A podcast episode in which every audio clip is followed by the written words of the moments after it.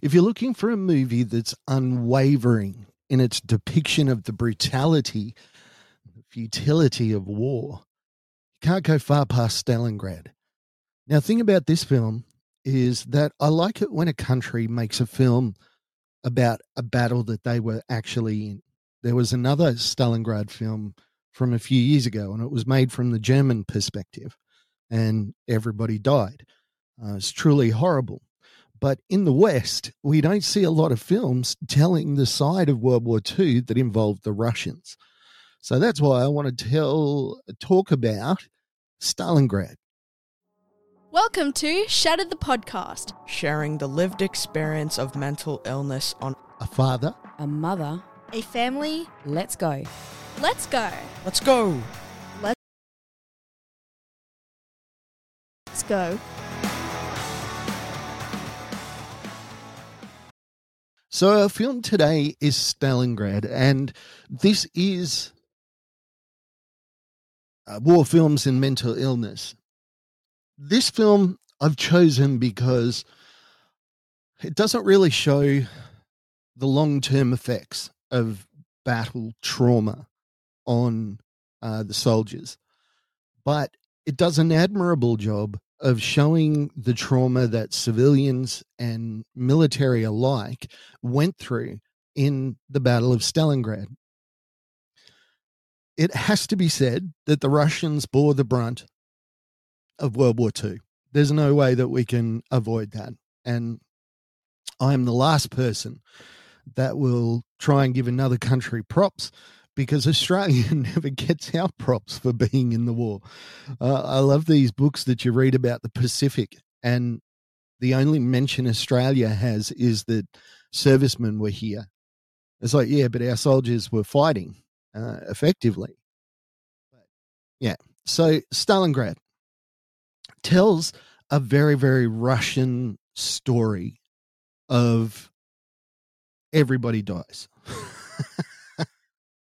Seems to be a Russian movie thing, but in Stalingrad, it was very close to the truth.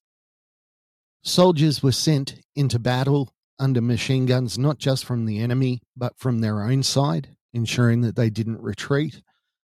And there were brutalities innumerous throughout the war, um, uh, throughout the Battle of Stalingrad. It was horrific.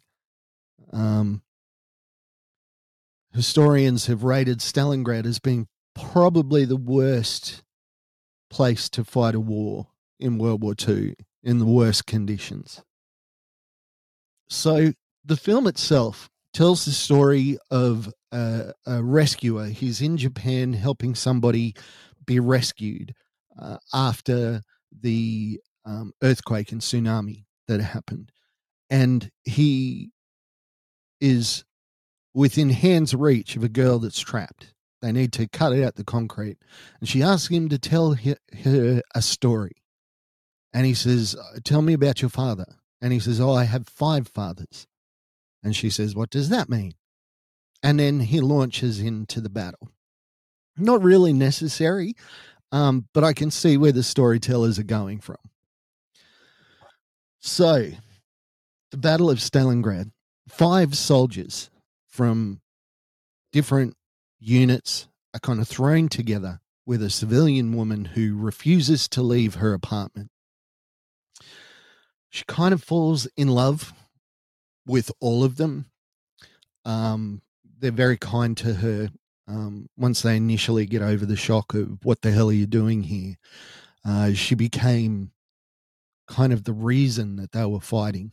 And you know, particularly in the Russian conflict, you can't really say that, you know, whether they fought for themselves, for their mates, for their country, because all the Soviet Union told us is that they were dying gloriously for the motherland. But there's a group of soldiers that I've never actually seen depicted before, and these were the scouts. These were more or less independent units they didn't have political officers.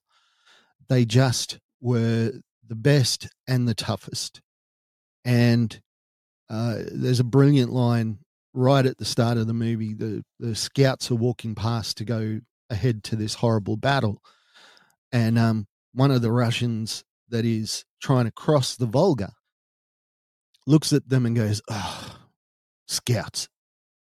These are guys that the rules didn't apply to them because they were so necessary. They were tough and they had a very short life expectancy. So these men go in um, to help cover an attack, which, from my understanding, was a real attack. Um, there were these huge, massive oil tanks on the bank of the of the Volga that neither side wanted to blow up because both sides knew that they could use the oil inside it. Anyway, the Russians attacked and the Germans exploded this um, oil facility. And I've read it before, uh, but to see it, watching these Russian men covered in flame from this oil tanker explosion, uh, running in and attacking the Germans, and and just the Germans just disbelief in the the the courage of these people, and that that was a theme that in the writings of World War II, particularly in Stalingrad, they talk about the, the unbelievable stoic courage of the soldiers. Why I like this film is because the young female character, to me initially, she just seemed kind of thrown in there, bit of eye candy. But as the story progressed, you began to see how the Russians were fighting for a very personal reason. And it became this young lady that refused to leave her apartment. And there's this one scene where she's carrying water to the soldiers, and she's so oblivious or impervious or so used to the danger or so ready to prepared that any moment could be her death that she's just walking down a corridor and these bullet holes go through the wall behind her and she barely flinches. I again I thought, oh, maybe that's a bit of um, Hollywood. I mean, it's it's Russian Hollywood, Rollywood. I don't know. Um, maybe that was hyperbole or you know an exaggeration, but uh, on further reading, particularly of a Russian author called Grossman, who focused primarily on the people fighting the war, many of the Russian civilians were like that. They just they knew that if their time came, there was nothing they could do about it. So they just went on about things as if nothing was going on. If they died, they died. If they didn't die, it didn't matter. When you watch the men turn from um, savage animals in the fighting to gentle fathers and brothers to this young lady. It really brought home to me this the dramatic change that a soldier must go through between I'm in country, I'm in battle, to now I'm home. How do you make that juxtaposition? How do you make that jump? Now, as I said, this is a Russian film. So the five fathers all die. Um, bravely, heroically for Stalin and the motherland. But the tragic truth is that many of the soldiers that were actually inside the city, the Russian soldiers, most of them did perish. Um, they were cannon fodder. Um, but they stopped the unstoppable Nazi war machine. So, where does this fall in the picture of mental health? When we consider as civilians that our brother, our father, our sister, our mother is overseas in a conflict, it can be easy to distance yourself from the reality of what they're going through. You think of like a film like The Green Berets or um, you know, uh, any of those old ones where the soldiers went into battle happy, they fought the enemy with courage and, and honor and left with their honor intact. And of course, there was a few tragedies, but for the most part, everybody was fine. And that's our image of war. Our image of war is so is so distorted by our distance from it that I don't think we can truly comprehend that change that has to take place from this point where you could die at any moment to, hey, you're safe at home now and everything's fine. When soldiers come home from war, I've actually spoken to a couple and they've talked about this thought that nobody asks them about what they went through.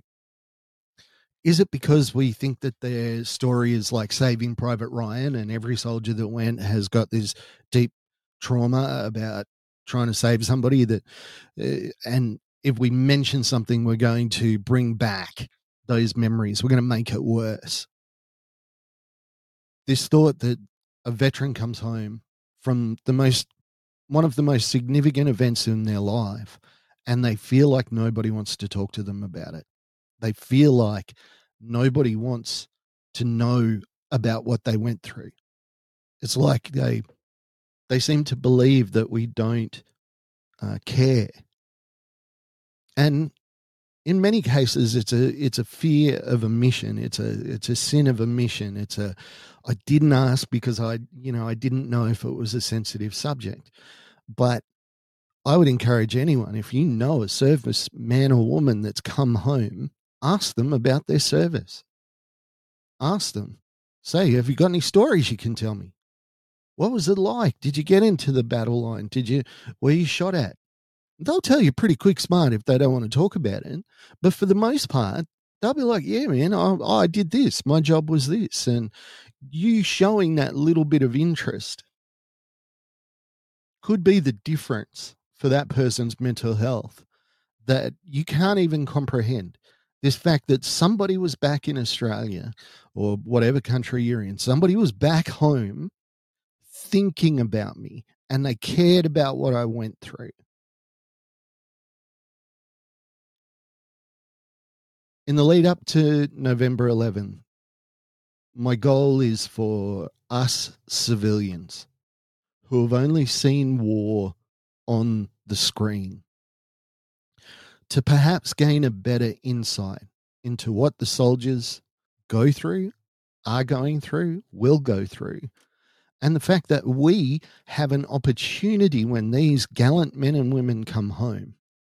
And I mean, your brother, sister might have just swept the mess tent out. That might have been their war, but they were serving their country. They deserve recognition. They deserve for us to be interested in what they're going through. This November the 11th, if you know a veteran, just reach out to them thank them for their service. I know that in Hollywood, it's kind of making it trite now to say, oh, thank you for your service. But there's no better way to um, get across the fact that you appreciate them. I hate saying it, but I do. I say, mate, just thank you so much for serving in our country. It's that hard. hey, uh, we'll be back tomorrow, um, counting down to the 11th of the 11th. Um, three more days, so two more podcasts coming up. Um, you've still got time to let me know what film you'd like me to talk about and why. Uh, just chuck it in the comments below, and uh, I will definitely see it. Okay, see you tomorrow. Thank you for listening to Shattered the podcast. I'd like to thank our producer, Meredith Brosnan, our executive producer, Torian Lau, and the band Adelaide for allowing us to use their song as our theme. Go to shatteredthepodcast.com for more information.